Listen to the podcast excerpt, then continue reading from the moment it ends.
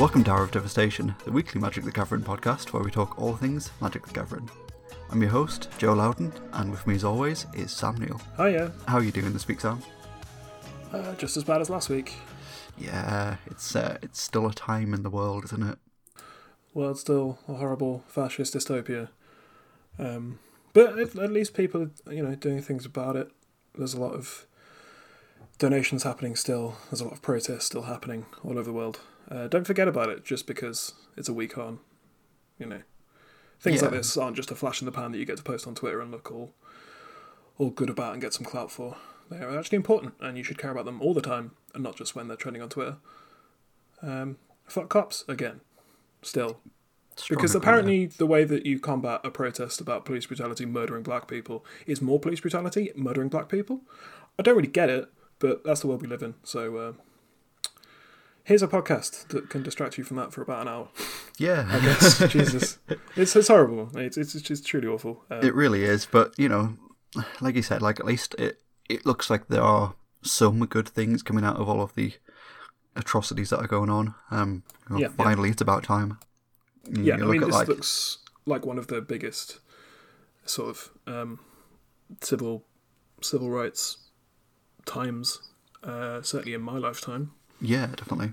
And, you know, possibly ever, if it keeps going the way it's going, just the size of the protests that people you're seeing, the amount of things they're actually changing in what have been being spoken about being changed in laws uh, around the world. It's just, it's it's crazy. So, I mean, hopefully it continues and, and gets somewhere good and isn't just an excuse for you to post a black square on Instagram. Yeah, strongly agree. To look like you give a, you give a shit. But, um... anyway. Doomblade the government. That's all I'm oh, saying. one hundred percent, yeah. yeah. And, and and all the cops and white supremacists and yep. Nazis who are the government and cops. Um, let's talk about some magic cards. Yeah, that's it. I mean, you know, there are all these atrocities going on and we really don't want you to forget them. And and do take some time to, to, read, to read things people are posting and, and, you know, do what you can regardless of, of how big or small that is. But at the same time, I think we, we do understand that it is a very difficult time for a lot of people, and mentally, I think it, stuff like this can can be really hard for people as well. So, you know, if if we can provide some sort of just distraction, or I guess not quite distraction, I don't know if that's the correct word that I'm going for, but, you know, something to, to ease your mind, I guess, for like around an hour, then sure, hopefully hopefully we've, we've done something something good. Yeah, just listen to two idiots chat absolute shit about magic cards for, for an hour, and then and hopefully that'll help. Yeah, uh, yeah like, real important like, things. Yeah, um, yeah. Like like last week, there will be some uh, links in the in the show notes, places you can donate um, if that's something you're able to do. Uh, and I mean, you know, check out the Black Lives Matter hashtag on Twitter if you want to do some reading, see some videos for some people that are far more qualified to comment on it than than we are, but. Um, Just educate yourselves about things, because it's all well and good you being like, "Oh, I'm not a racist" on social media, um, because that's not enough. Uh, do some do some reading, watch some videos, listen to some people, and uh, now listen to us talk about cards. Cool. So, how has your week in Magic been? Have you have you engaged for, at all? Um, I mean, what I guess one thing I do, I do want to ask is is what obviously since you you work in L G S, what does that look like for you at the moment in this this bizarre covid nineteen situation that we are we are still in? Like, has, has the store opened again? Have they got plans to reopen? What's going on there? Oh, God knows. I mean, to be fair, uh, I mean, I don't, I don't want to speak for my boss, mm. um, but we, we've not we've not been open to the public, obviously. Yeah. Uh, still doing online orders, and they're going, well, they're trundling along. Um, but I, I haven't been into work for two months, ten weeks. Um, just because it hasn't, I, I guess, been necessary. Yeah. Particularly, but I am planning to go back there fairly soon, which is good because I was born to sort and price magic cards, uh, um, just to, just to get some stuff going. But obviously, we, we, I mean, we don't know when we'll be open to the public to even just come in and pick stuff up because it's kind of unnecessary when we can just post orders out. Yeah. Um, good. But I mean, doing okay from from the sounds of it, from that's from good. The conversations I've had with um, with my boss. About. That's that's good, definitely, because yeah. I mean, obviously we we're seeing some some easing of, of, of lockdown rules and regulations, and I've seen some, some posts from some stores saying that they are going to start to to open up more, having social distancing rules in place, and you know, only allowing customers that are wearing masks in and stuff. There are definitely some attempts by, by people to reopen, which, on, like on the one hand, it's understandable because it's there. It's, you know, for for, for an L G S, independently owned, it's it's their livelihoods, and they need to they need to live. They need to, to make the money to live. But at the same time, I, I personally just, just don't think anything's changed really.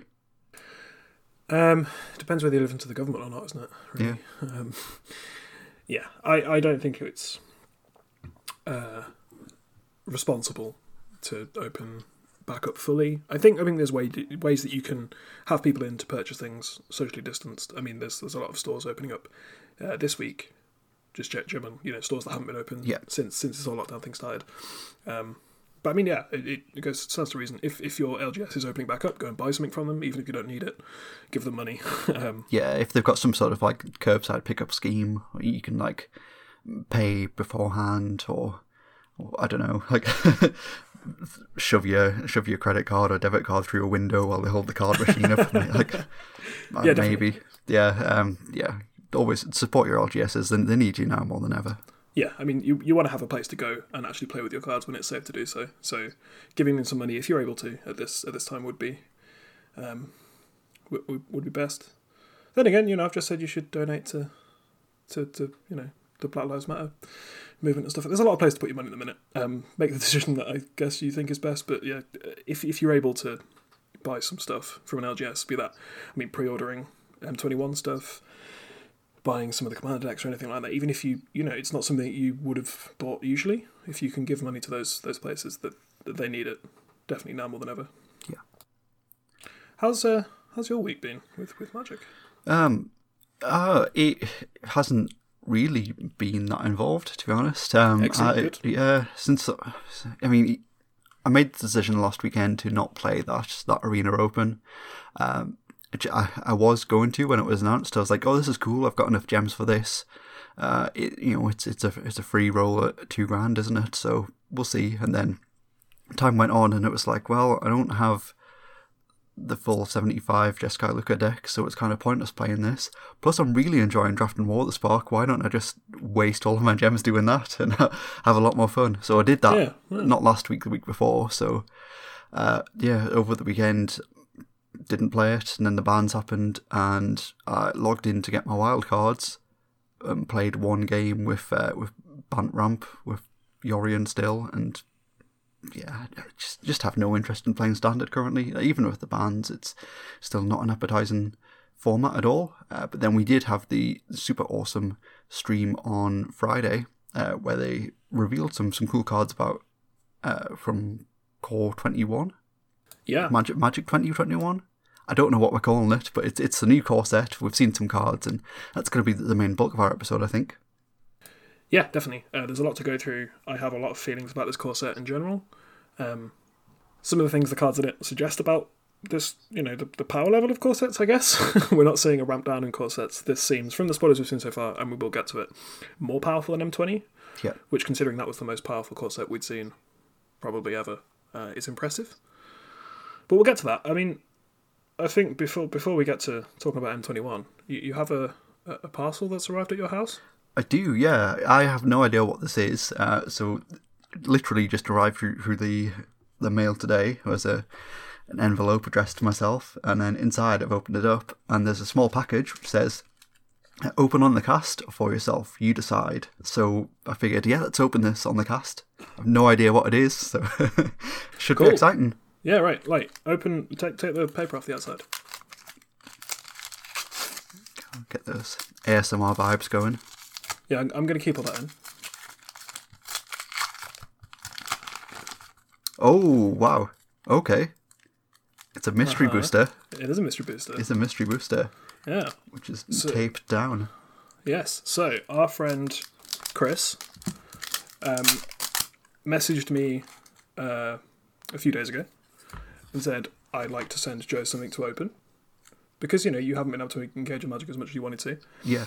and asked uh, asked what the best boost to open was, and I suggested Mystery Booster, since you didn't get a chance to actually open any Mystery Boosters. Yeah, it's the first time I've held an actual Mystery Booster in my hand. Yeah. This is this is really cool. It's really exciting. So, wow, thank you, Chris. Really, really. Yeah, it's amazing, this. Right? It's yeah. really, really cool. Um, I thought it was it's a really nice thing to do, and especially since you haven't opened Mystery Booster, why not do it live and get your your you know real reaction to it?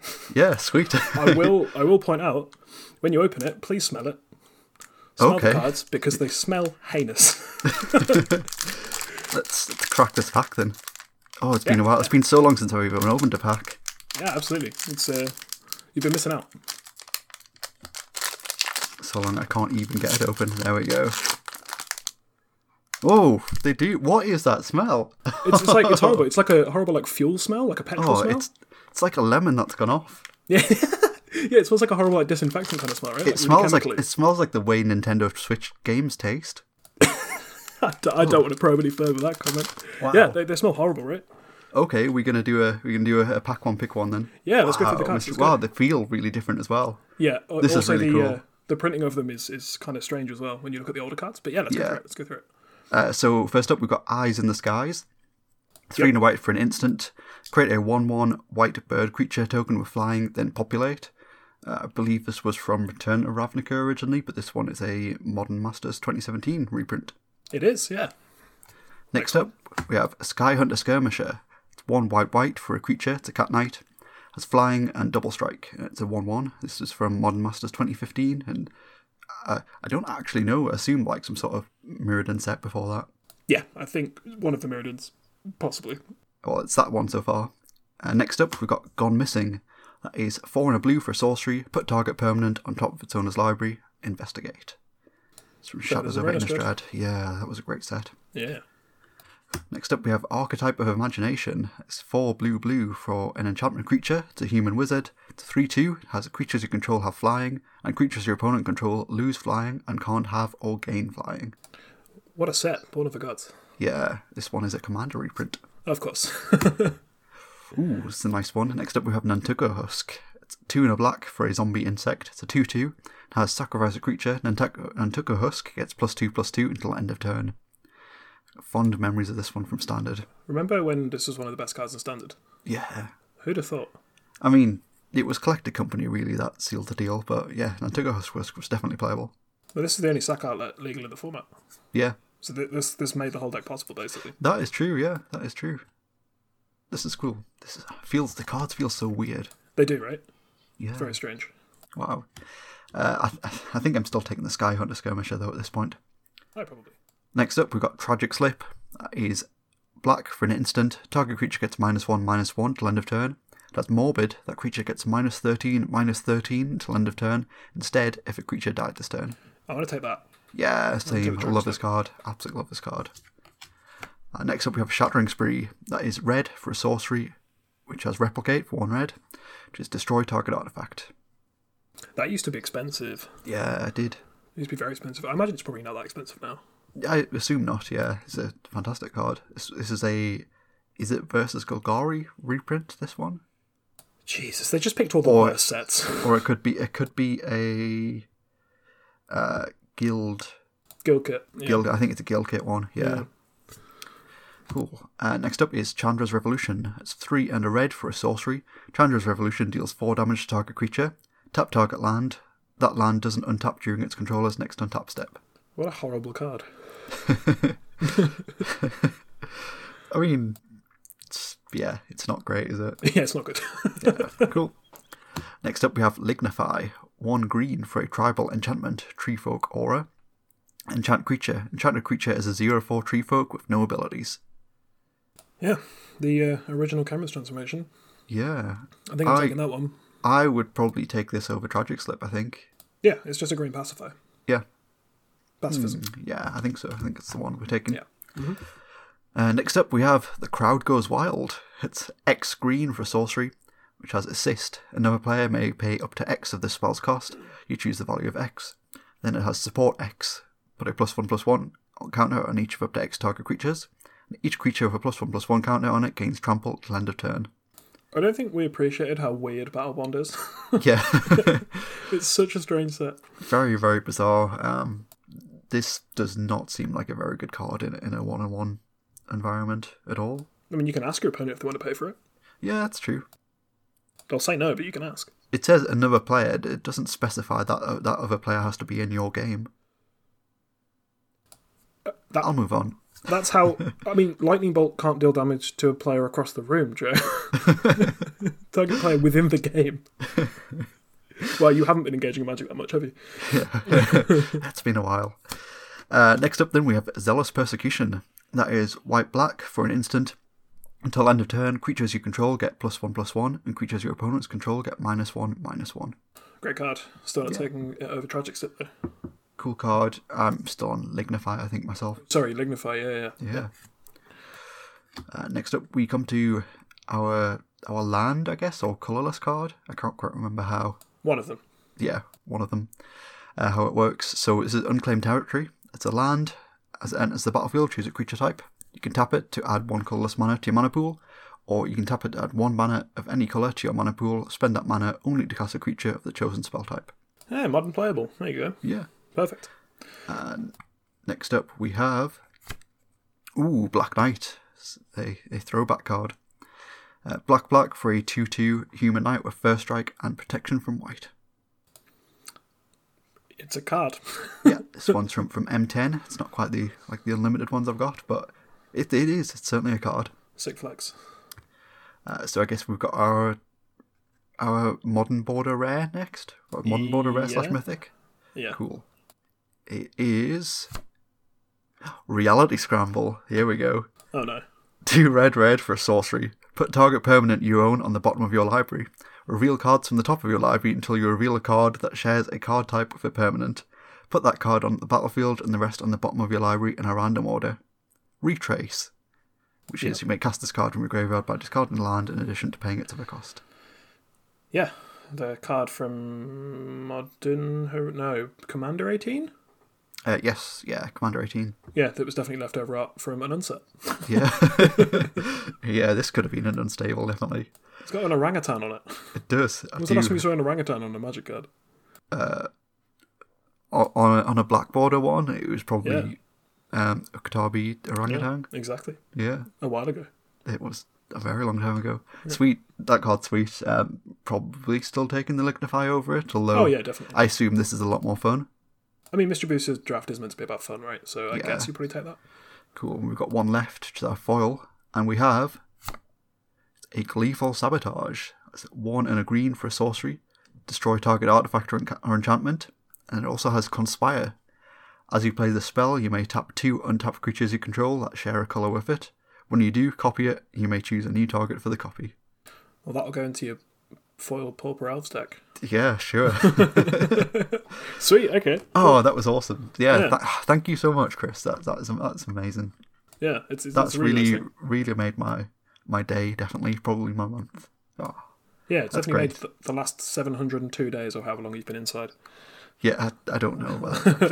Stopped counting long ago, and I think I'm at the point where I've, I've even just pushed past the madness now, and I'm feeling pretty normal. Yeah, most conversations I've had with you recently have been fairly run-of-the-mill for you. Yeah. Yeah, I think I just, just powered on through the madness, and I'm, I'm back to my good old self, I think. It's my favourite Metallica song. Not back to my good old self, sure. No, hammer on through the madness. Oh, I don't know Not... any Metallica songs. I don't like Metallica. Let's move on. Cool. Yeah, that was very cool. Thank you, Chris. Yeah, thank you so much. That was that was awesome. I'll definitely definitely return the favour at some point. In, I don't know, seven months when you can leave the house? Yeah, whenever I'm allowed outside again, yeah. Awesome, right. Cool. So I think we should move on to the, the core of the episode then. Boo. That's right. It's it's Boo. Core twenty twenty-one. That's gonna that's gonna make it into the episode title, isn't it? Some kind yeah, of probably on the word core. It's okay. Gotta, yes. Let's let's move on to Core twenty-one spoilers. Yeah. So as I said before, we had the the preview stream on on Friday, which we, we got to see some some quite cool, quite interesting cards. Uh, you know, your everyone's favorite Jimmy Wong turned up to a to an empty studio. Had a, a nice Skype call with Mark Rosewater where they got to show off like sixteen different Teferis. Yeah, that was certainly a thing. Yeah, we'll come to him. Oh, we'll we come will. to him. it was it was cool. I really enjoyed it. I think they've been doing a fantastic job with these like cool preview streams. Like ever since they started doing them, really with with Eldraine last year, uh, I I just think they're fantastic, and I, I just I hope they continue doing them. I think that's yeah. yeah. I think we we talk about them not getting a lot of P R things right and not really doing spoiler seasons right, or just not really understanding how to hype things up, and just feeling like there was a constant spoiler season and you know continuous pumping out of products and announcements of announcements and all that. But this like this cool like preview video is is definitely one thing that they've they've just got right every time they've done it, and yeah, I'm a big fan. Yeah, definitely, definitely. So, should we get into some cards? Yeah. Where do you want to start? There's, so there's a lot think, to talk about. I think we'll start with the reprints. Yes. They've got, because they're continuing the trend of, of core sets where they just reprint really, really good Eternal staples that yeah. might not have that big an impact on Standard, though the first one we're going to talk about probably will. Um, but just printing cards that people need that don't... They, they've sort of hit that niche of cards that won't really impact Standard but still need to be printed in a in a you know three pound booster pack set. Yeah. So we saw that with you know, Crucible of Worlds, uh, Scape Shift, Leyline of the Void, stuff like that. Uh, so the first one we have is it's a pretty big one. Uh, Ugin the Spirit Dragon. Yeah. It's the first reprint. It's really a not a card I expected them to reprint in a Standard set.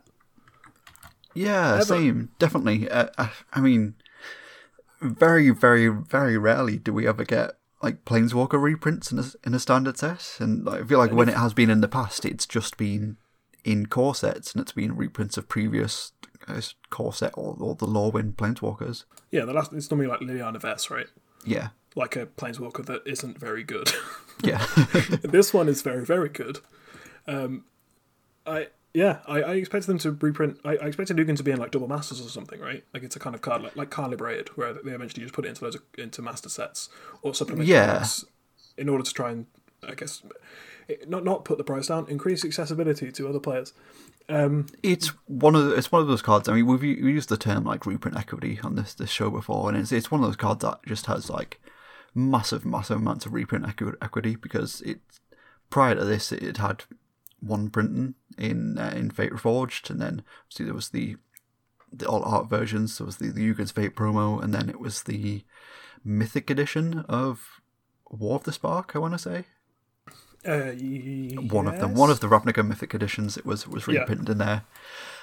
Uh, yeah, so it's, it's one of those cards where it's always had a good solid price, and they could just stick it in any master set or any sort of reprint set, and that can be a chase mythic for that set. So I do feel like it was it was definitely a, a, a bold decision of them to, to give up so much reprint equity in, in this set, but I, I'm so happy for it. I think this is a fantastic card, and yeah, just the more the merrier. You can eight eight just generic mana. Like this this is gonna go in anybody's commander deck. Just anybody who, who anybody who plays like a like a non I guess like tuned or like specific commander deck, you can you can stick it in there. Uh, it sees play in Modern, sees play in Pioneer. It's going to see Standard play. The card's great. I love it. Yeah, because we we saw it, you know, during the Khans of Tarkir block, just be a staple of the format. Yeah, it's the best thing you can do when you get to eight mana, um, and that is true of multiple formats at this point. Yeah, uh, definitely. Yeah, I can see there being like a Growth Spiral, Uro, eight copies of Explosive Vegetation ramp deck where this is just a top end and you just win the game by resolving an Ugin. Yeah.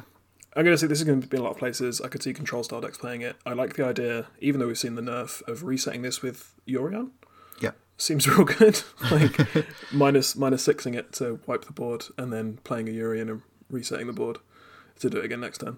Um, that sounds pretty good to me. Yeah, this this card is great, and I'm very I'm very happy to see it reprinted. I'm I'm hoping this probably pushes down the price. I'm probably going to pick up a foil. Um, yeah, yeah, I I can absolutely guarantee that this is it's going to just decimate the price. I think so. I, I guess one thing we will go into is that they're back once again with the uh, the alt art variants. So like they have done in in previous sets, we've got the regular version, and then we've also got a showcase version as well, and then we've got the extended art or alternate art Planeswalker variants as well. So Ugin has definitely got this. So you've got your regular one, and then he has a showcase frame which, which looks amazing. It, it might actually be tied for my favourite version of Ugin, Uh, and then you've got the the extended art or full art Planeswalker variant as well. So just the fact you've got three different different versions of Ugin in the set, uh, yeah, it's going to, at the very least, bring down the, the price of the regular one to a really affordable price for most players. Yeah, and what what we've seen with with uh, Ikoria and Eldraine and Theros, I guess, is that the it just means the regular set foils are just basically, they're like ten percent more expensive than the regular yeah. ones. Um, so I imagine foil Ugin's probably very affordable, which is very exciting for me because foil cards are all I care about now. Cool, right. Next next card, because we've got a lot to go through. Now, this one is a card I never expected to see print, ever. And one that you've called at some point, I'm sure. It's uh, Grim Tutor. Yeah. Finally got a reprint from... Uh, finally. After originally being printed in Starter ninety-nine. Uh, I uh, well, first of all, this card sucks. oh, this card yeah. is not very good. It's one black black. Search your library for a card. Put that card into your hand. Then shuffle your library. You lose three life.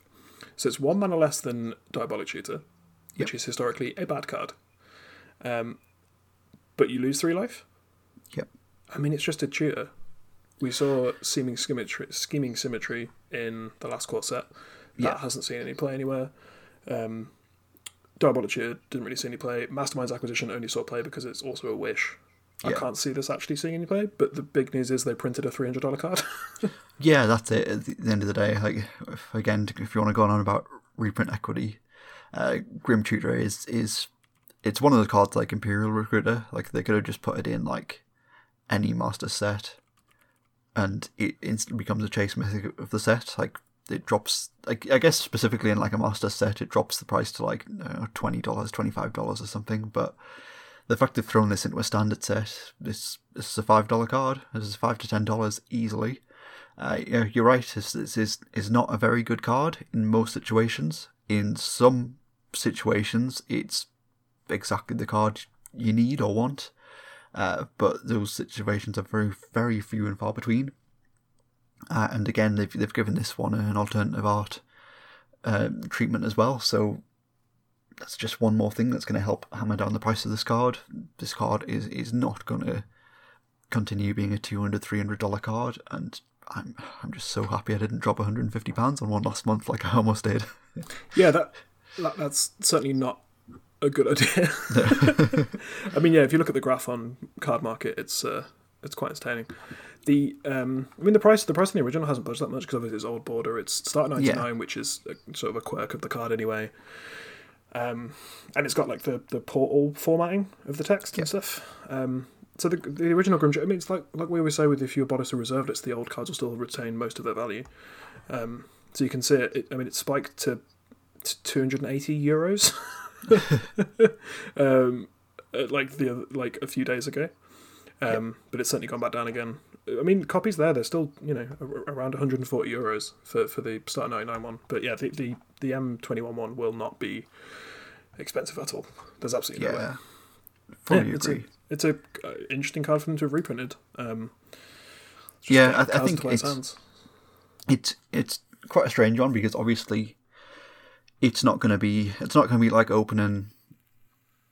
I, I don't know, like if they reprint this this at rare, like the price would just be ne- next to nothing. But the fact that it is mythic means that yeah, yeah it is it is going to be, you know, more rare than it, it could have been, I guess. But I don't think that's going to be enough to to save the price at all. To I mean, I think there there will be some demand for it because I do think that there are a lot of a lot of people who play Commander who either just just didn't know about the card because.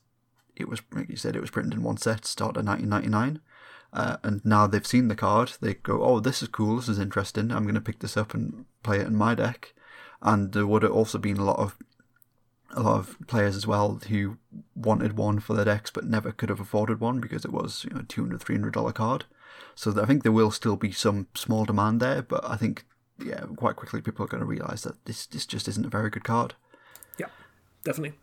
It's, I mean, in terms of, like, Commander, it's strictly worse than Demonic Tutor, obviously. It's strictly yep. worse than Vampiric Tutor most of the time.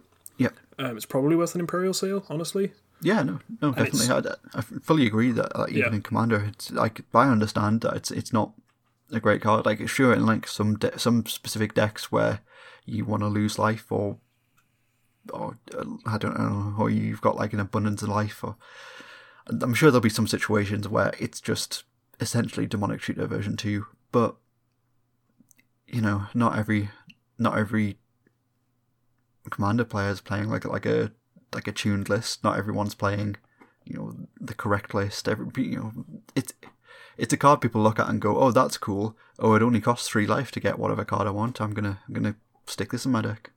I mean, you're gonna see a lot of people choose Diabolic Tutor over this because they don't want to lose three life. But um, yeah, this card isn't great, but I'm happy to see it reprinted. It's always yeah. nice when they just nerf the value of old expensive cards. Right, next card. Speaking of nerfing the value of old expensive cards. Oof, yeah, definitely. So we've got uh, Azusa, Lost But Seeking. Azusa, Lost But Seeking, yeah. Yeah, which is a really weird one for them to print, honestly. Yeah, I I think so. I, I don't really know why this is here. I think we've got like we've got an abundance of of ramp in standard anyway, so I don't really know what Azusa's bringing to the table. Uh, yeah, this definitely wasn't what I thought they would print when they said they were going to reprint a Human Monk. You know, straight away we were like, oh, Monastery Mentor. Um, but yeah, Azusa, Azusa is the one. Also, at a rare, rare, the fact that Azusa's rare is quite interesting as well. Um, I think the price is probably just going to be decimated. She's, I mean, it was like, already... What, like, it already was. Up. It had been, but I'm sure Azusa was climbing to like thirty dollars, forty dollars again. No, definitely not. So you had, because you had um, the original had one, the... like before before any of the reprints, it was like a forty dollars, fifty dollars card. Um, yeah. Mainly because of scarcity, because Kamigawa block. Um, and it was also kind of playable, but the card's price originally was only really informed by scarcity because it, it wasn't really playable anywhere. Because at the yeah. time when it was expensive, Summer Bloom was a thing. Yeah. So you didn't see it in all the Primeval Titan decks. Um, and then it got printed in, in Masters twenty-five, and the price just got crushed. Yeah, and definitely got obliterated there. But I, I'm gonna check because I've I've definitely seen, I've definitely seen people who whose opinion I, re- I respect talk about how expensive the card was getting again. Yeah, definitely. It was it was back up to like twenty euros, twenty-five euros, roughly. Yeah, uh, yeah. Mainly mainly because just the the um, the Amulet Titan deck in Modern yeah, is just definitely. It's just the best one of the best decks in the format. Um, so it's still yeah. like yeah, like thirty dollars or whatever. Yeah, but on on card market, uh, the Masters twenty-five printings have gone down to about eight or nine euros. Yeah, because it's going to go to next to nothing because it's, yeah. it's a rare in a set. It's, an, it's in a standard yeah. set. It's a weird set. It's a weird card. Uh, there's like maybe like a weird fun ramp deck that someone's going to figure out in standard with it. But this is just it's just it's the Escape Shift. It's a Crucible of Worlds. It's just printing um, an expensive sought after card for eternal formats that they can just reprint in the set, and it makes very very few odds for, for standard. Yeah. So they can just print these cards, and I think it's a great it's a great way to use core sets to just print these cards that everyone wants, but can't yeah, get their hands on because they're prohibitively expensive. Um, yeah, I mean, hopefully it won't break the format, but I'd be, be surprised if it did. uh, but yeah, it's, it's a really cool. Yeah, I, I don't I don't think it will as well. Like you've already got like um, it's the one from Theros, uh, Elysian Grove one. Dryad of Elysian Grove, yeah. Yeah, Dryad of Elysian Grove, yeah. Like you've already got like, yeah. like so many cards which which. allow you to play an additional land or ramp you or yeah it just, like yeah it seems it seems pointless in standard, but maybe it's an interesting one for Pioneer. I mean, possibly, but you, you I mean you've already had, like you said, aforementioned Dryad of the Elysian Grove and yeah. Wayward Swordtooth this entire time, and nothing's really come of those cards, so I'm not sure playing playing two lands is, is really a thing. It, it's literally just the Primeval Titan thing. Yeah. This yeah. card isn't very good unless you're abusing it. I mean, like th- there might be some, some interesting stuff alongside Ramyapa Excavator, like we've seen in Modern before. Yeah, Ramyapa Excavator, Lotus Fields, and. But I like, know. I feel like you know they, they, these cards have been legal together in, in Modern for, for basically ever at this point, and very yeah. little has come of them outside of Primeval Titan. Yeah. And there's nothing like Primeval Titan in Pioneer, so I'd be surprised if anything interesting happened with Azusa. It's just a cool reprint that you get to put. You can you, your landfall decks and Commander now get more affordable. Yeah, and your Primeval Titan decks get more affordable, so that's nice. Yeah, I guess really it's it's I, the other way to look at it is that it's just seeding for Zendikar, because we know there's going to be some sort of lands matter in Zendikar because yep. there yep. always is. Yeah, I, I imagine landfall will probably make an appearance again because it's the yeah. Zendikar uh, mechanic. So, I mean, there might be something interesting there, but um, yeah, it's it's it's not particularly exciting cards in terms of constructed availability, but it's very, very exciting in terms of just reprinting old expensive cards so people can get their hands on them, yeah. which is what we want. That's, that's all anyone wants. Now, speaking of Amuletitan, the next reprint we have is Fierce Empath. Yeah. Which has not seen uh, an actual reprint in terms of standard sets ever. It's just been printed in a bunch of commander sets. Yeah. Fierce Empath originally from Scourge. It's a two and a green for a one one elf, just elf. When it enters the battlefield, search your library for a creature card with convert mana cost six or greater, reveal it and put it into your hand and shuffle your library. That's certainly a consideration for primetime decks. Yeah, definitely. This is the first time it's modern legal now. Yeah, exactly, and, and Pioneer legal, I guess, as well. Yeah, um, it's just a cool reprint. I, I, I like this card a lot. It's it's cool in commander decks where you've got some big beefy creatures you can go and find. But I this alongside Primeval Titan is certainly something I'll be looking out for. I think yeah. It's just cool to see it's like an actual standard set since it hasn't been printed since like two thousand one or whenever Scourge was. It's a cool card. Yeah, it's cool. Definitely, I I don't really have any strong opinions on it myself, but it's it's cool. Um, yeah. This this is what I want to see from core sets, just like some old old commons and uncommons that do strange things that won't necessarily have any major impact on any formats, and then just some yeah high value cards reprinted in a meaningful way. I think this yeah, is great. Definitely. Yeah, it's it's what core sets are for, and it's it's a really exciting direction for them. Next card in terms of reprints, it's uh, the first of me being really smart. Tormod's Crypt. Yeah, called that one. Called yes. that one. So uh, on Marrow's little teaser sheet, he, he said something from the Time Spiral, Time Shifted sheet. Yeah. Um, and I well, mainly I assume this is it. We might get another one, but this this was this is the card that fits. Into yeah. That card. He, he said that this was it in his, his little oh, sweet, uh, okay. his, his little video game show that he had with, with Jimmy Wong. So he he had the, the Skype call with Jimmy, and then was like, oh, it's it's the reprint game show or something. And then he had uh, a couple of M P L members on, and did like a like a trivia quiz where he would read out something about the card and they would have to guess what the reprint was. And yeah, he specifically said, "Oh, this, this is the this is the card from um, the Time Spiral uh, Time Shifted sheet." Excellent. Well, I'm also smart. Tormod's Crypt is a great card to have in standard. It's a great card. It should just be in every core set. It's just an effect yep. that you occasionally want in, in any of your constructed formats, and it sees play uh, some of the time. It's it's nice yeah. to have it back. It's, strong agree. Tormod's Crypt and Pythic Needle, or cards which do the same things for the same cost, should just be in every core set, I think. Okay, cool. next next card. Next card. Uh, speaking of printing old cards um, that were valuable purely because they were from a set that wasn't opened very much and aren't actually very good, Ruined Halo. Yeah. I've seen another reprint, its first standard reprint since Shadowmoor. Uh, white, white for an enchantment. As Ruined Halo enters the battlefield, choose a, choose a card name. You have protection from the chosen card name. It's it's a card that's been kind of constructed playable occasionally. Yeah. Now we have it in Pioneer and Standard. I can't imagine it's going to be particularly interesting, and I imagine this card will be about a dollar, if not fifty cents. Um, but it's a cool old card that they've old card that they've reprinted, and it just fits into that cycle again of just printing old cards that people want. That yeah, they couldn't get their hands on before. It's definitely seen some some play in in older constructed formats, and again they've given it that nice full art extended art treatment as well. So. This this card is never going to be expensive again, ever. Uh, not that it even particularly was too expensive to begin with, but it's it's just never going to be expensive again.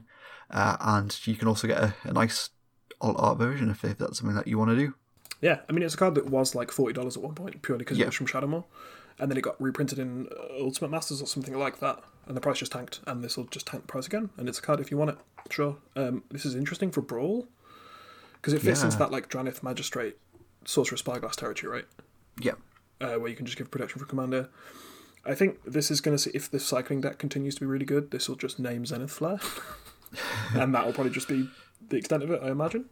But it's, yeah, a, it's a cool probably. reprint. It's a cool reprint. I like it. Yeah, definitely.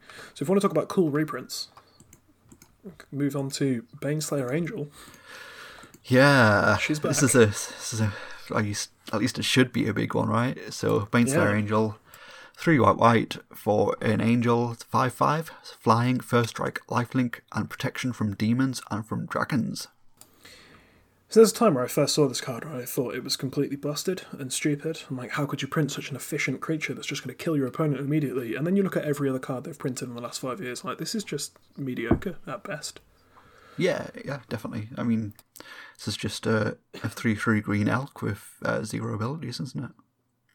Well, not in standard. Not in any format where it's, it's yeah. vaguely playable, no. Not in any yeah, format. I, I, I, I just I don't think this is playable in standard at all. Like, compare this to Dreamtrawler, like, nope. I mean, it's got a less prohibitive cost, I guess. and it hits harder, and it has first strike. So, I, like, there's... I mean, the Dreamtrawler, the, the cost on Dreamtrawler isn't even prohibitive. Like, if you're, if you're playing Dreamtrawler, you're playing a Teferi deck. But this is less prohibitive. yeah. um, yeah, I mean, it's a cool card. I can see it possibly being a finish in some control decks if those want it, but we also do have Dreamtrawler, so... It's just it's it's nice to see them just throw back to old core sets and, and old yeah, cards. And it's it's a theme throughout running throughout this core set, which I suppose is uh, apt for a Teferi core set, right? But yeah, definitely. Yeah, it's it's a cool card. It's it's really nice to see this card again. Um, it's not even good in Commander, uh, but it's it's a cool card that they get to reprint in, in these settings, and that's what I love core sets for. Yeah, and I think definitely. I think it's... we had like last core set, like M twenty felt like a bit of a deviation.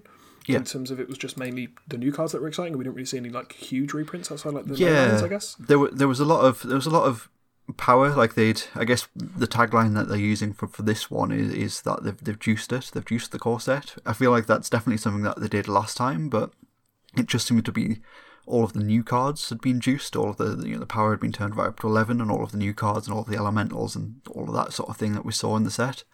But this one, it really feels like they've they've really They've really gone for some powerful reprints, um, you know, whether or not all of them are, are going to see play or be powerful enough to see play in Standard and Pioneer is, is definitely up for debate. Most of them I don't think they are myself, but it's really cool just seeing them in in this set. Um, and I, I think just adding them to the limited environment is really cool as well, because that's it's a way to give newer players a, a chance to play with these older cards that, you know, that are, are talked about. Like, you know, every, everyone remembers going, like, going to an F N M when they were doing new to Magic and hearing players oh talk about cards like oh, oh this this card is good, but oh do you remember you know do you remember Baneslayer Angel from back in the day? Oh, do you remember Spiritmonger? And you're not really understanding or having a frame of reference, but doing stuff like this and putting these powerful cards into the limited environments of the core sets definitely enables new players to to get those feelings with the older cards.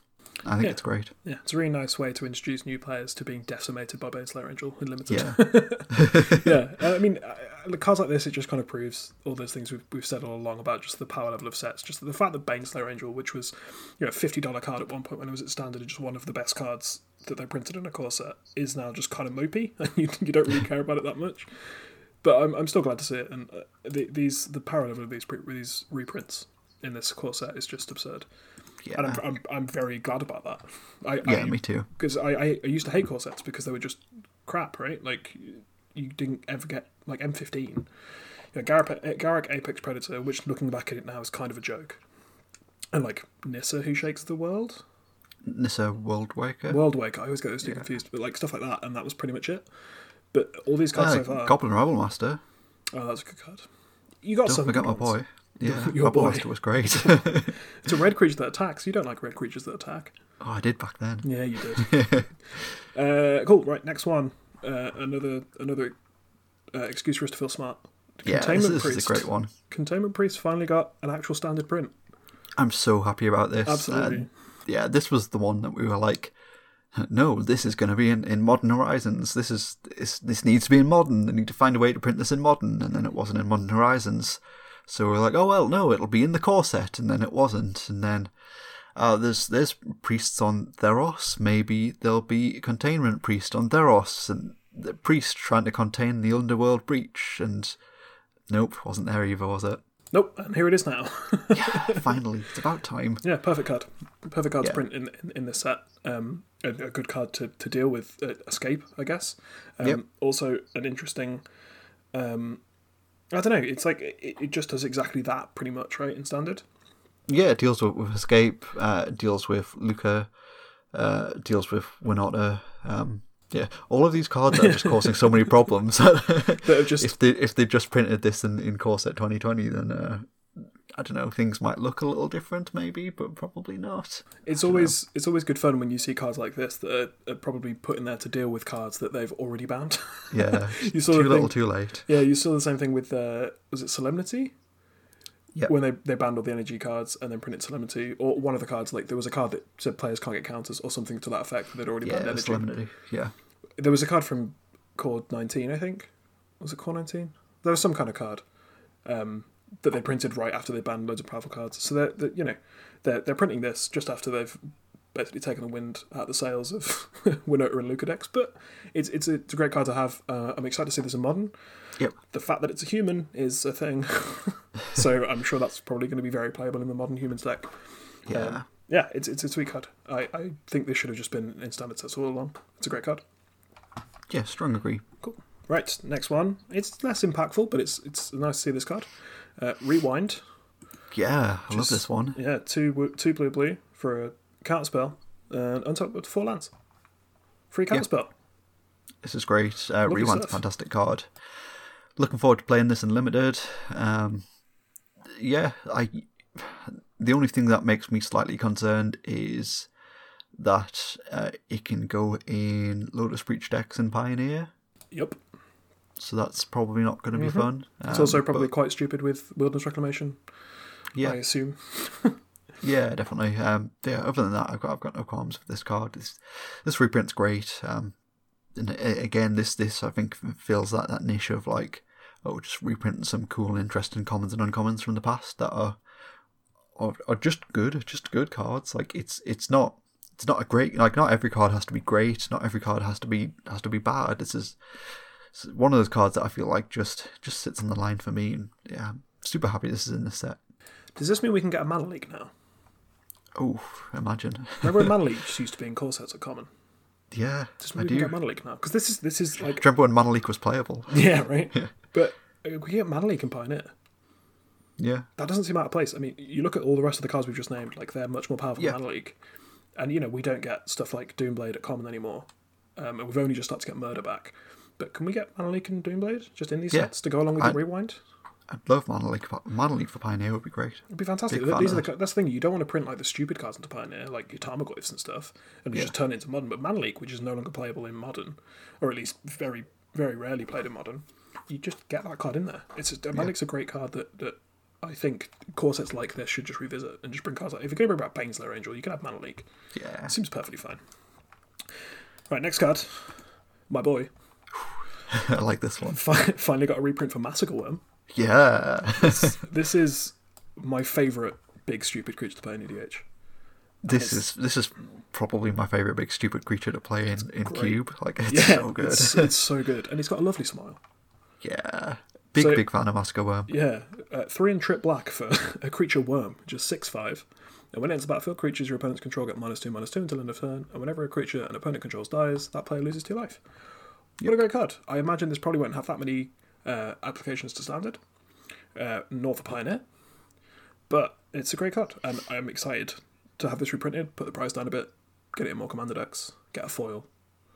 It's a it's a it's a great card. It's just such a weird thing to see in this set. I think. Yeah. this, this has been the, the theme with all these reprints. Just like what? Yeah. What is this here? It's so odd. That's it. Again, I think this this plays into the theme of them juicing up the core set with, with the reprints especially, and yeah, like Baneslayer Angel, like th- this is a mythic that feels like a mythic. Like, and you know, I guess in a few episodes' time, we'll probably do like this hit a myth again for for this set. But uh, yeah, like Masker Worm feels like a mythic already. It's like Baneslayer Angel, like it it has just a certain weight to it, and you know when you. when you slam one or when your opponent slams one in, in Limited, you, you know there's there's going to be a one player's going to groan, the other player's going to get excited, and yeah, it, it's it's sweet. I love Massacre Worm. It's such a great card. One. And it's got sweet showcase alternate art. Yeah. Where he's got even more of an award-winning smile. It's a great card.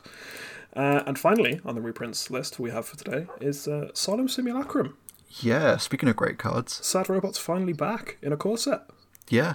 Yeah, um, with some sweet new art on the showcase, and it's got the, the Commander art print on the regular one. Yeah, which is really, really yeah. cool. I mean, really, really love this. Uh, this showcase art is fantastic. Yeah, it looks it looks great. It's inter- it's, it's going to be interesting for Standard, maybe. Yeah, um, but yeah, just get just getting this card out, out again because they print it in pretty much every Commander set at this point. Just put it in a Standard set. Just, yeah. just make it accessible to everyone. I I almost think it's going to be playable in Standard. Yeah, quite possibly. I wouldn't be surprised. Like, I know we've already seen, see like, the the Omori Robots deck. Yeah. Yeah. I mean, how how good's that going to be after the companion nerf?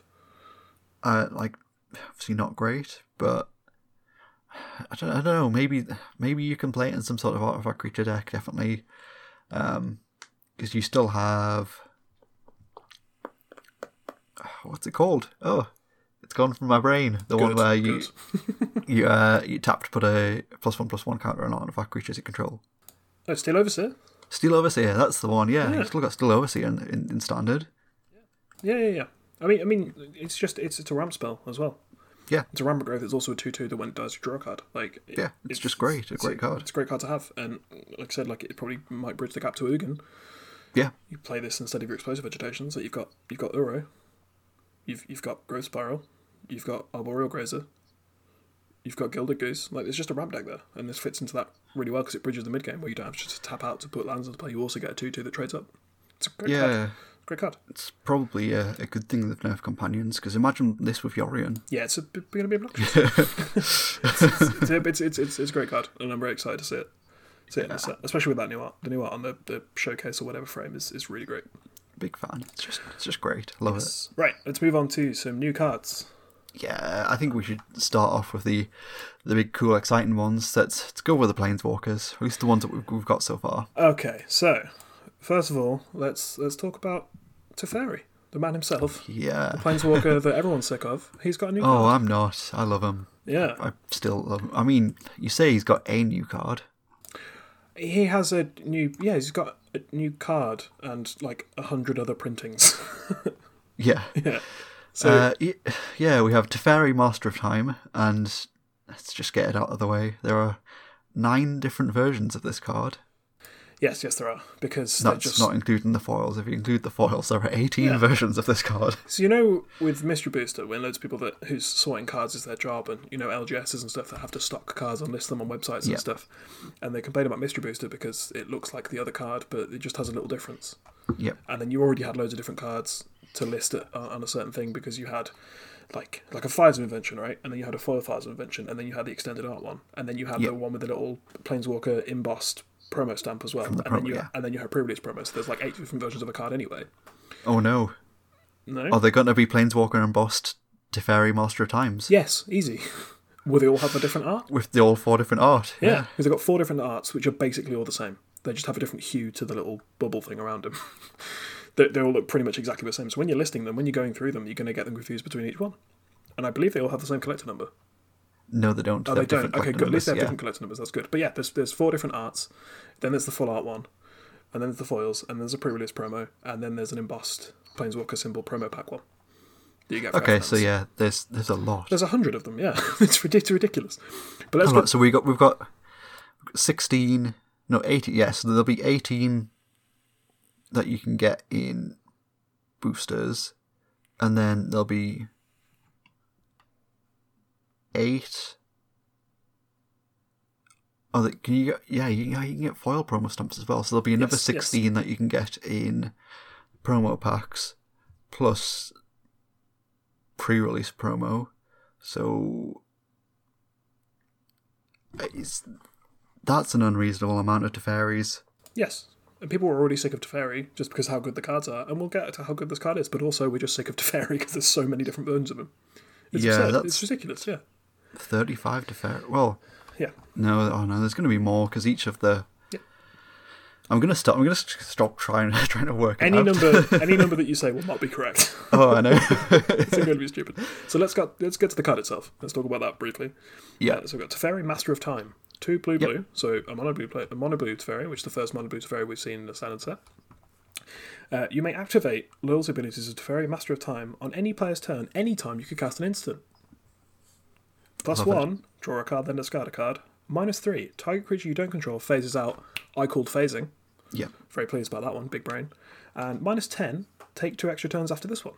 And it starts with three loyalty. So it's doing Teferi things, I guess. Yeah. Yep. Yeah. You can I, activate I think, an instant speed. I think it's good. I think it's very good. Um... I, I mean, I don't know. I feel like I haven't really seen any like ridiculous takes on this card yet. I just, I, I think it's, I think it's good. I don't think it's, I don't think it's as obviously powerful as something like Teferi Time Raveler. I don't think it is as, as powerful as Teferi Time Raveler, but it's certainly as playable as Teferi Time Raveler in, in Standard, definitely. Um, yeah, just the fact that you can you can activate it. On each player's turn, you, you can filter so many cards, and then I don't think it's going to be too difficult to get to that minus ten. No, I mean, I'm thinking about how egregious this is going to be in games of Commander. Oh, yeah, yeah. This, you know, for sure, every Planeswalker plus double in season, yeah. But, yeah, Teferi, time, Master of Time plus double in season, and then you just get to take two extra turns, like, in the middle of your opponent's turns. Seems yes. pretty good to me. Yes, you do. It's it's incredibly stupid. Yeah, I don't really know about the constructed applications of this card. It's probably quite good. It's a format of yeah. Planeswalker with, not card advantage, but card selection stacked onto it. It also has technically removal, because you can phase something out at instant speed, yeah. which is very good, and then its ultimate is stupid. So, yeah. I mean, this card's very good. Um, we're all sick of Teferi, and um, we're probably sick of this one already. We're not all sick of Teferi. You're sick of Teferi. Don't try and pretend that I, you don't hate I Teferi. Don't, I don't hate Teferi. Just because you Teferi. love Teferi as a character doesn't mean you don't hate his cards. I don't hate the cards either. I love them. I think they're oh, fantastic. I, God. I understand why they're... I mean, I understand why Time Reveler is is is too good and probably should just be banned most places, but yeah, I love the cards. They're great. I, I love this one. I'm definitely going to play it. Good. Cool. Let's move on to a different Planeswalker. Yeah. Liliana has a new card, Waker of the Dead. She, she does, yeah. She's yeah. very quick quick to drop that Ana Fiora name that was given to her at the end of uh, War of the Spark for anybody that still thinks that novel exists.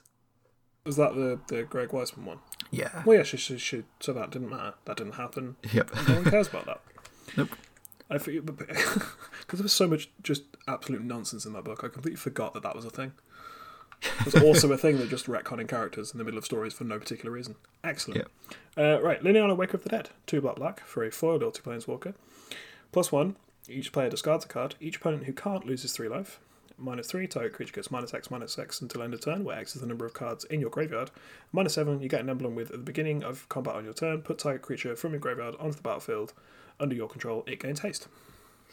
Yep, I think this is great. Um, this is this is an, this is another one of those Planeswalkers where I think they've just got it spot on. Um, it sort of reminds me of, of the uh, Nissa from Battle for Zendikar. Yeah, yeah. In a way that it's just it's it's just on the line. Like this this is the right power level for Planeswalkers. Uh, yeah, that plus one ability is. It's definitely going to do some things. Uh, the minus three is certainly going to kill a creature late game. It might pop something off early as well. And then the minus seven is, is just a very impactant, probably will win you the game depending on what you're getting back. But yeah, I love it. Um, yeah, it feels, feels a little bit similar to that old, you know, five mana Planeswalker has a plus ability, a minus ability, and ultimate wins the game. But I, I love it. I think that's where Planeswalker should be, you know. I'd much rather we see this than some of the things that we have seen recently. Yeah, definitely. I mean, it feels like a sort of fixed version of Liliana of the Veil. Yeah, definitely. Kind yeah. of like it's four mana, plus one, they discard a card. And it has that like Croxer ability, right? Where yeah. if they can't, they, they lose three. And then the, the minus three is it's like conditional removal. So, you know, you, you assume that you'll get cards in your graveyard enough to make that to make that relevant in the game. It's a sweet card. Yeah. I like it. We'll have to see. It might just be one of those close, close-up Planeswalkers when you completely forget that it exists. Yeah, I mean, it's considerably better than the last uh, core set Liliana they printed. Yep, I do not remember what that card is at all. Um, something about zombies. Liliana Untouched by Death? Oh, uh, yeah, the zombie one. The zombie tribal one. Yep. Where they tried that for a bit, where they wanted to make Planeswalkers super specific, and then everyone forgot they existed and didn't care about their marquee characters. Yep. Yep. Yeah, this one's That's cool. That's the one. And uh, finally, we have... Um, the new Planeswalker, who is taking up the mantle of Gideon, I guess. Maybe Ajani? Yeah. Yeah, we have... Uh, Baz... Gideon has changed his name again.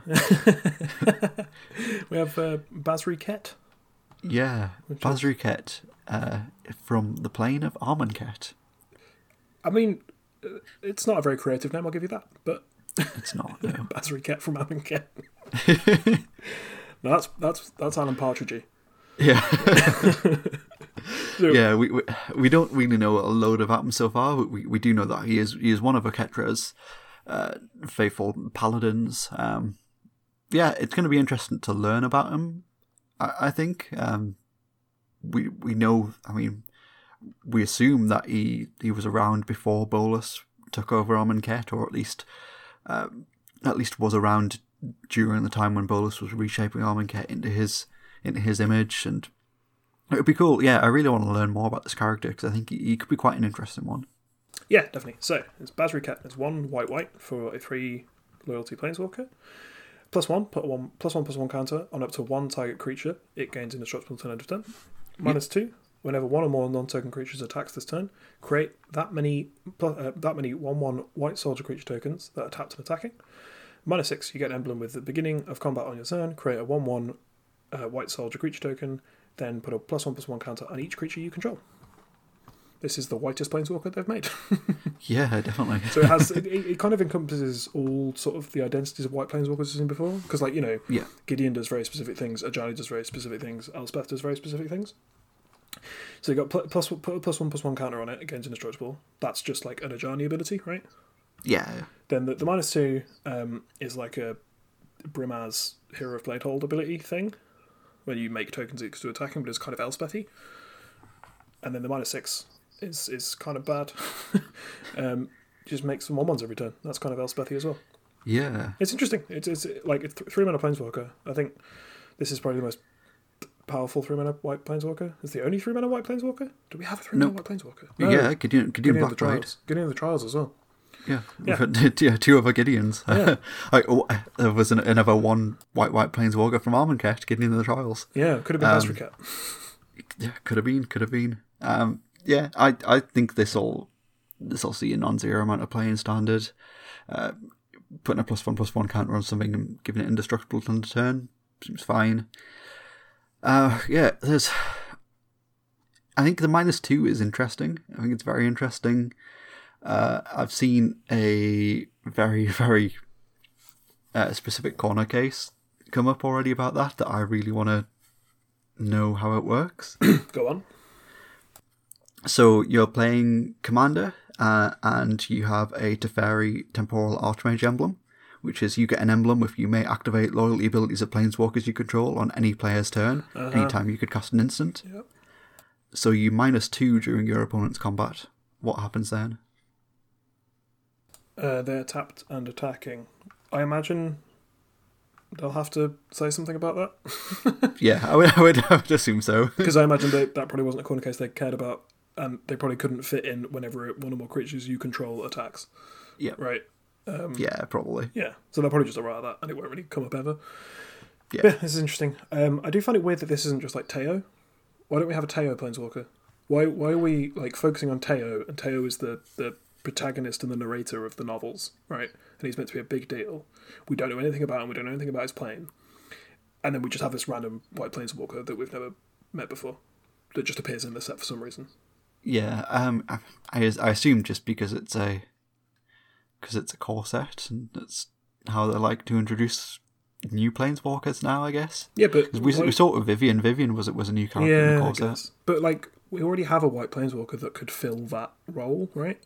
Yeah, definitely. And I'm sure we're gonna learn a lot more about Teo once we go to, to Teo's plane in the future.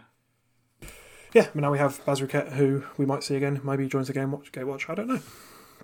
Who cares? Yes, possibly. we, we find out. I, I think it's one of those things where they they want to they want to have like focuses on on reoccurring planes. Reoccur- they have. I feel like they've got like a thing of like they have so many core planes um, in the game, and I think we, we know now that like Innistrad definitely is, Dominaria definitely is.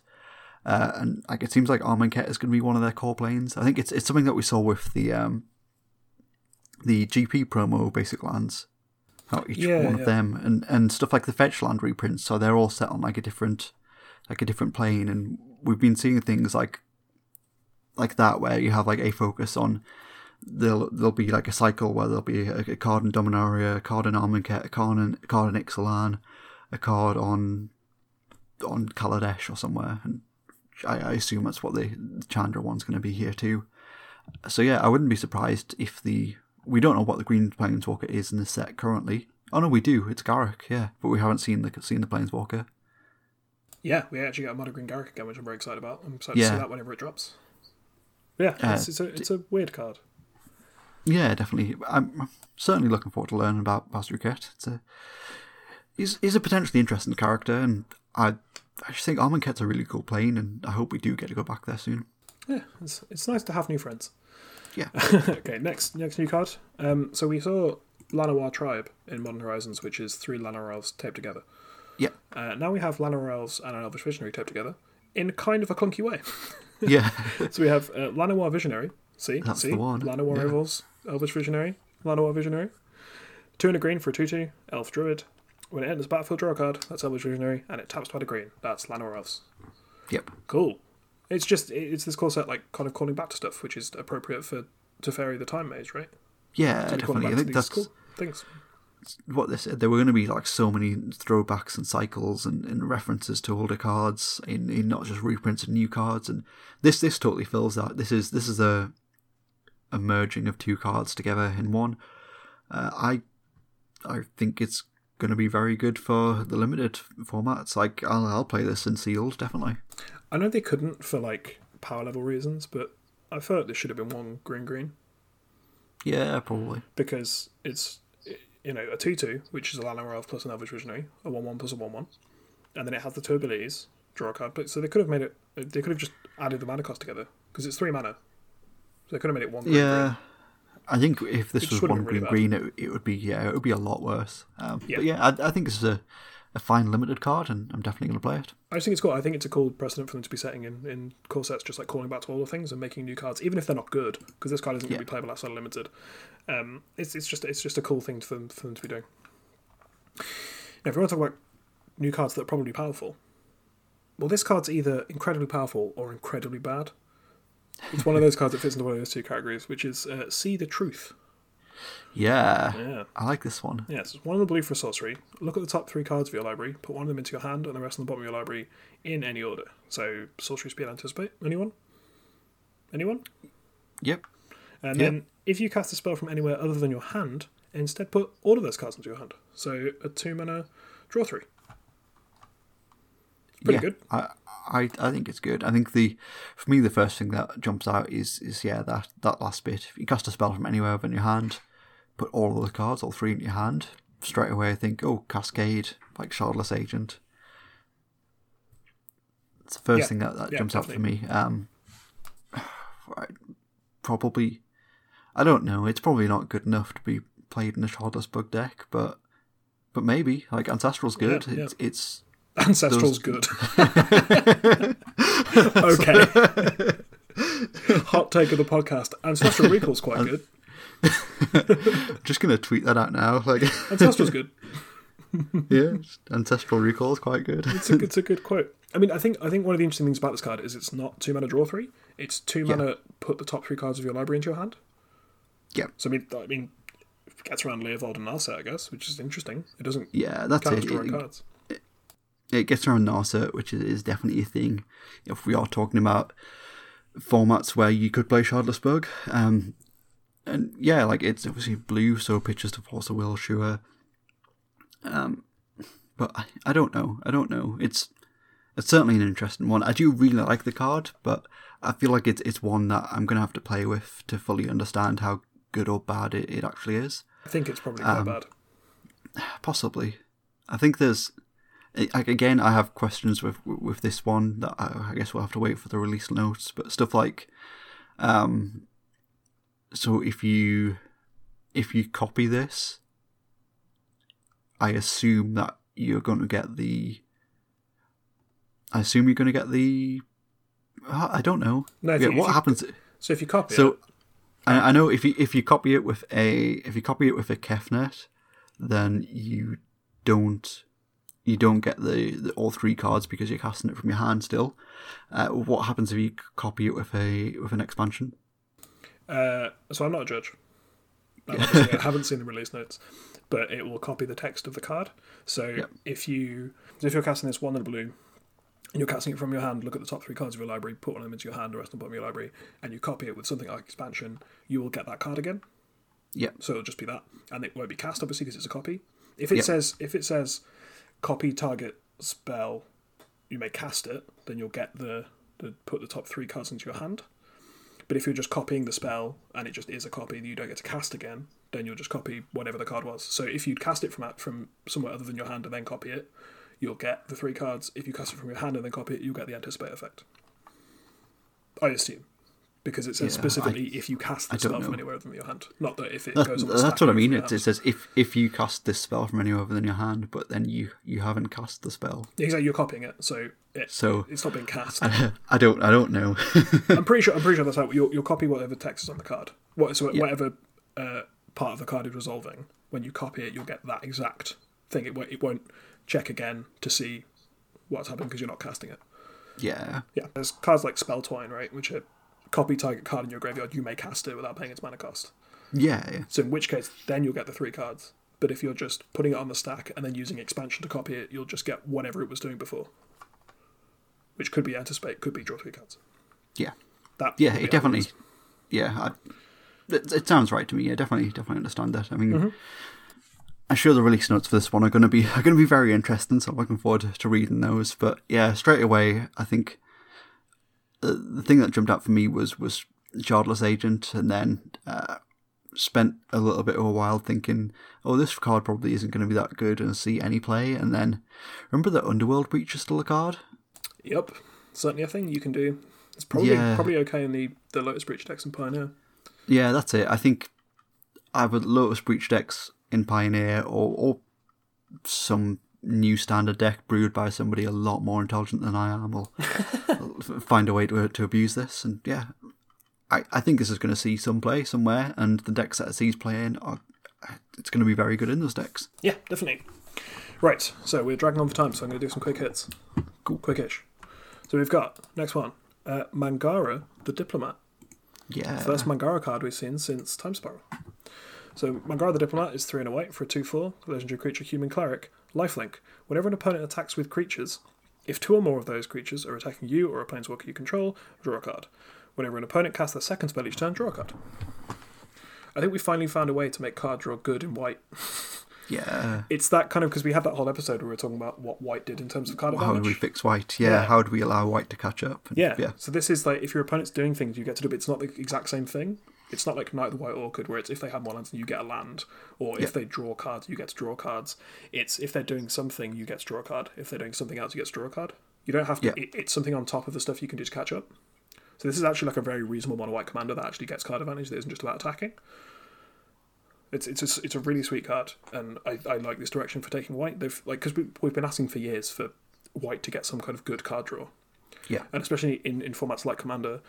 Your opponent casting two spells in each turn is probably going to happen quite regularly, so you're going to get to draw a card. People attacking you yeah. is certainly going to help you draw a card, and it's a two four lifelink, so it's a reasonable blocker, so you're not losing out that much in that sense. Yeah. It's a really sweet card. It's a really great design. Um, I really like it a I, lot. It is very, very different to the original Mangara, yeah. which is a three-mana two two that taps and exiles itself and something else. Um, yeah. But I think this is a younger Mangara? Yeah, it That's is. What it I, seems think, like. I think it's what it's meant to be. Yeah. Yeah, I, I'm just looking forward to the the moment where somebody, it's going to happen somewhere, where someone's playing this in a Commander game, uh, their opponent swings at them for lethal, triggers the the draw card from Mangara, and off the top, they get a Settle the Wreckage. Yeah. Yeah, that's going to make a, a, a great good beat story for someone, somewhere. It's a really sweet card. I really like this design. Yeah, I love it. I like revisiting Mangara as a card. Yeah, we don't really know much about Mangara, so it's nice to see it. Cool, next one we have, oh god, Elder Gargaroth. Do you like... Yeah, this, this is a card. Do you like pushing green cards? No? Um, well, you got one anyway. Yeah. So this is three G G for a six six, obviously. Uh, Vigilance, Reach, Trample, obviously. And then, whenever it attacks or blocks, choose one. Create a three three being green beast creature token. You gain three life, draw a card. What? Why? Why is yeah. this the design space for green now, where you just have an, an undercosted, overstated creature that also just gets to do things when it attacks or blocks? Yeah, that's it. I mean, like, obviously, it's a mythic, so it had to have lines and lines and lines of text in it, but if, if this had been a rare five mana, six six, Vigilance, Reach, Trample, or even, like, two of those abilities, like, nobody probably would have batted an eyelid, but, yeah, I don't know. I don't like this card. Do not like this card at all. Um... Yeah, it's just, it seems a bit, I don't know, I, I feel like what, what I want to say is that it seems a bit lazy, like this design, because I feel like like at this point we've seen so many green cards that are just like, that are just like that. It's a very good efficient costed beta, decent stats, and now we're just going to staple a shopping list onto it. Like, yep, yeah, yeah. I mean, I don't know. I I, do, I just don't like it. Like, if if you you have a look at like the the playability of the card, I just I just I don't like that style of card. Like, it does it does everything, but it's very it's very dependent. Like, does your opponent have an answer to it? Then no, sucks to be them. You win. If like, do they have an answer to it? Like, you, you've got that that uh, destroy creature without counters on it card in standard now. So if you play this and your opponent's got that, and they go, all right, kill it, it's going to feel bad for you. Yeah, it's yeah, it's, it's, a, stu- it's a stupid card. It's it's like, I just don't understand why it has to do all the things that it does, and it's just another, like you're saying, it seems like a lazy design, but green just gets yeah. all the lazy designs. They just happen to be powerful as well. Yeah. When you're talking about you know talking about Mangara, which is like the sweetest design for a white commander, like a white commander card, because you know we've seen like Linden, which is terrible in terms of like commander and card advantage because it's just yeah. a, an attacky lifelinky thing, whereas Mangari just like, oh, this is sweet, we actually get like always draw cards, and in order to draw cards you don't have to lose out as much, you don't have to be catching up, you just have to, something has to happen for you to draw cards. And then you look at green and you're like, oh, this is just better. Yeah, it's attacks or blocks. When when this five mana six six blocks, you get to make a three three or gain three life or draw a card. It's incredibly stupid. It's just, I'm not sure this card is particularly powerful in terms of constructed, but in terms of just raw power level and pushing green, it's just another on that long list yeah, of cards. Like, that that's the thing with it. I think like like it, you know, obviously it's a, it's an absolute limited bomb. This is going to block Baneslayer Angel all day, and just you know yep. that, that, that's going to be a joke when you compare it yep. to this. So it's a bomb and limited, and it's going to feel horrendous for your opponent when you play it. But This is this is not playable in standard, at least not currently. Like, it hasn't got haste. There's no E D B trigger. There's no activated ability. There's it's got no resistance to removal. There's no passive effect the turn it comes down. It's it's just unplayable, I think, at least until rotation. Yeah, definitely. It's just it's just a stupid big green card, and instead of just being a big stupid green card that is fun to play in its own stats, it also has to have card advantage on it because yeah. it's a green card. Yeah, because it's going to come down, yeah. and then your opponent's going to go, Uh, minus to Teferi, bounces back to your hand, or they're going to go playing Elspeth, Conquers Death, exile it. Yeah, yeah. Do you see? You see? It's just like Carnage Tyrant, Questing Beast. This it's just a series of just really big, stupid green creatures that are just slightly too good. Yeah, probably not very playable, but just like this design of green cards is just continuing to be a problem. No, I don't. I don't like it. Generally, I just don't like the way that yeah, it goes. Same. Not a fan, but you know. I've got some faith that they're they're going to tune it down a bit as we as we go on. Yeah, we can hope. Right, uh, in terms of stupid designs, let's talk about Chromatic Orrery. Uh, another in a series of wizards trying to design standard cards for Commander, and they just don't hit the mark. Uh, so Chromatic Orrery, it's a Chromatic Orrery. It's a callback to Chromatic Lantern, and all of the orreries they like to do. It's a seven mana legendary artifact. You may spend mana as though a mana of any colour. So that's your Chromatic Lantern thing. And then it taps to add five colourless mana, which obviously can be used uh, as any colour. And you can pay five and tap it to draw a card for each colour among permanents you control. Yeah. Why is this a card that's designed? My, my my first thought when seeing this card was, what? Why is this a thing yeah, we need? It's, it's stupid. It's, you know, it's another big fancy commander card. It, it, you know, I, I'm I'm very not a very much not a commander expert, but mm-hmm. you know, it it's, it reminds me. It does remind me of like of just old old cards you see, which were just like weird big overcosted artifacts or just, just overcosted spells. That yeah. You're like, this isn't going to see play anywhere, but oh, this is probably good in Commander, and because of the nature of the format back then, and yeah, they they were you know they were decent in Commander. Like they could do things, they could do interesting things.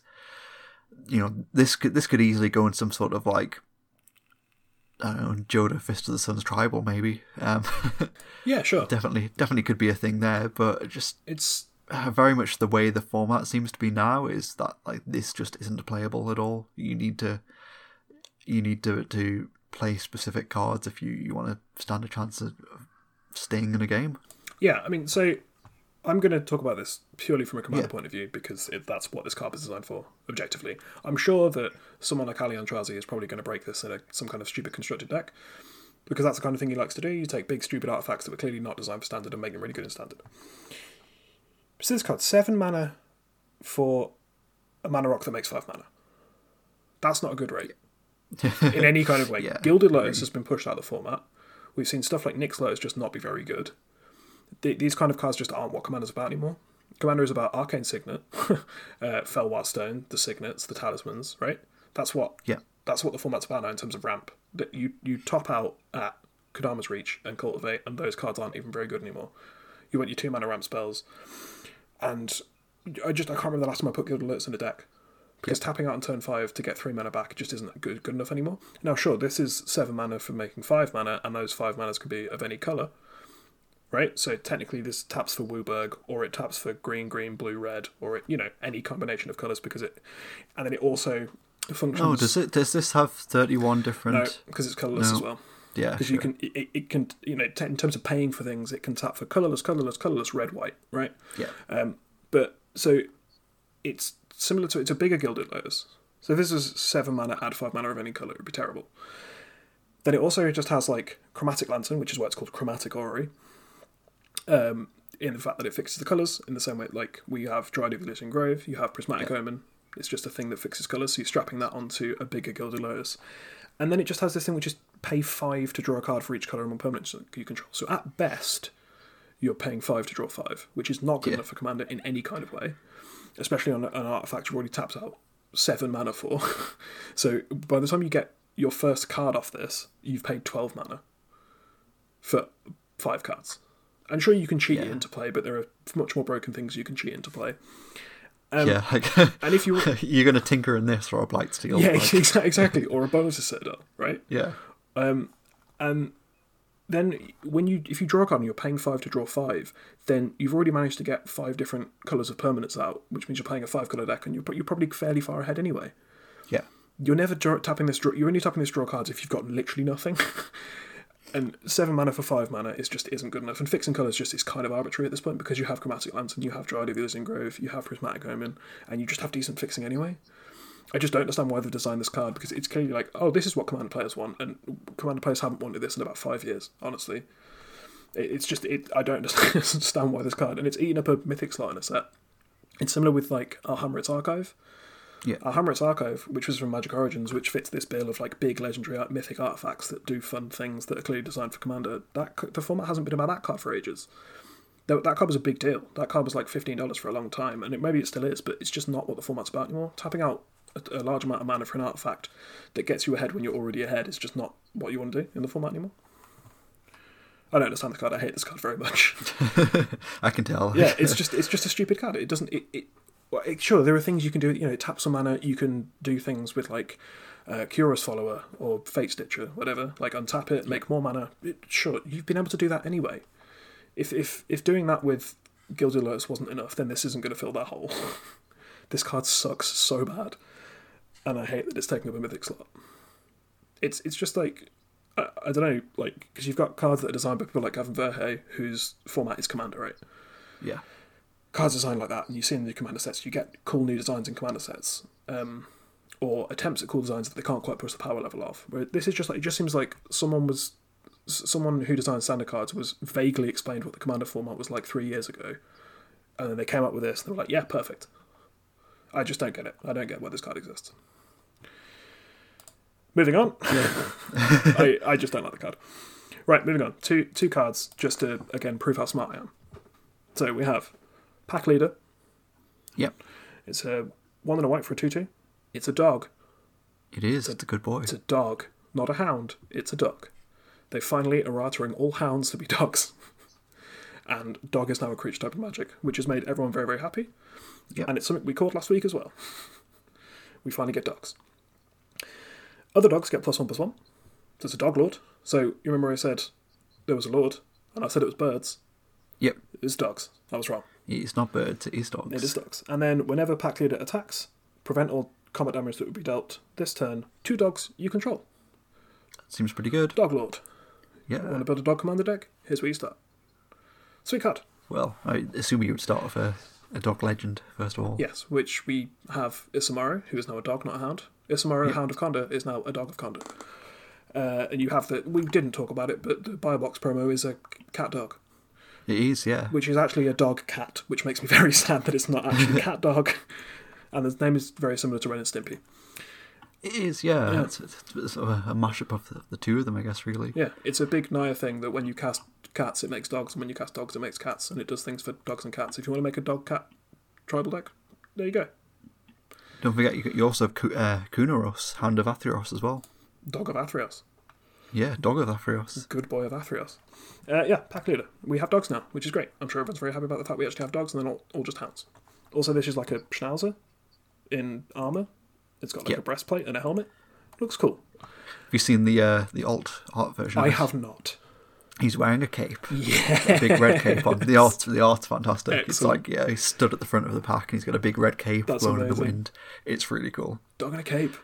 Yeah. Of all the things I thought I want from Magic the Gathering, Dog and the Cape was not one of them.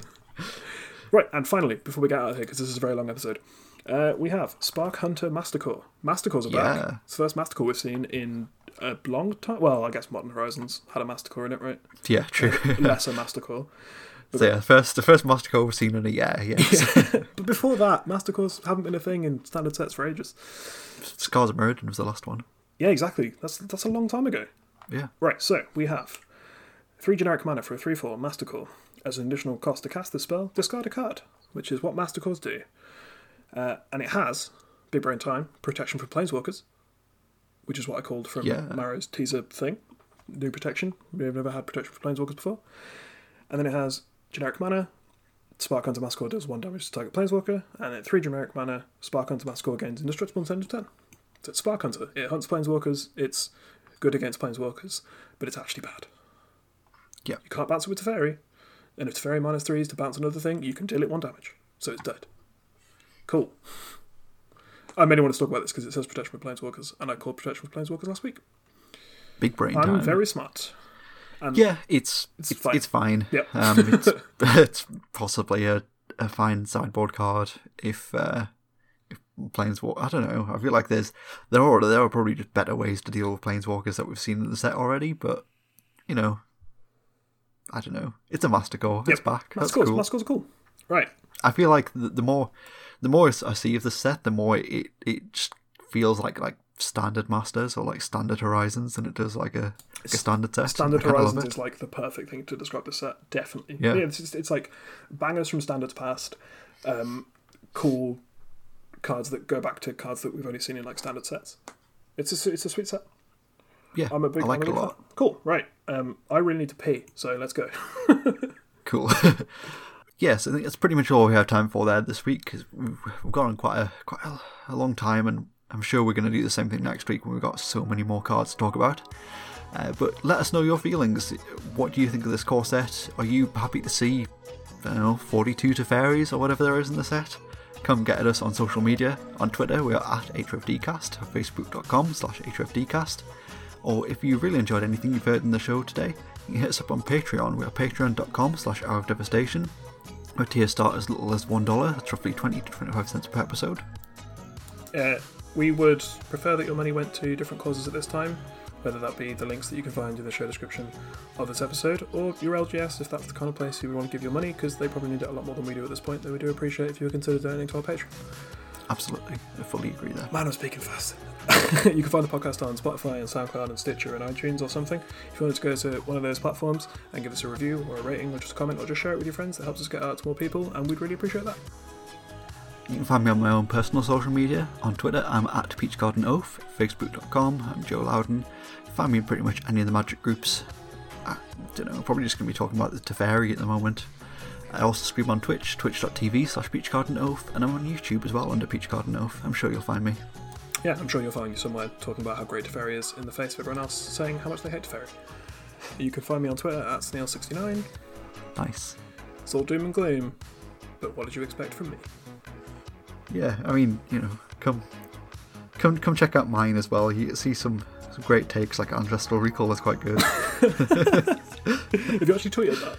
I've actually tweeted that, yeah. Excellent, I'm going to go retweet it right now. Awesome, so that's pretty much all we have time for this week. Once again, we're approaching the second hour. The God Pharaoh has returned, so we'll see you again next week on Hour of Devastation.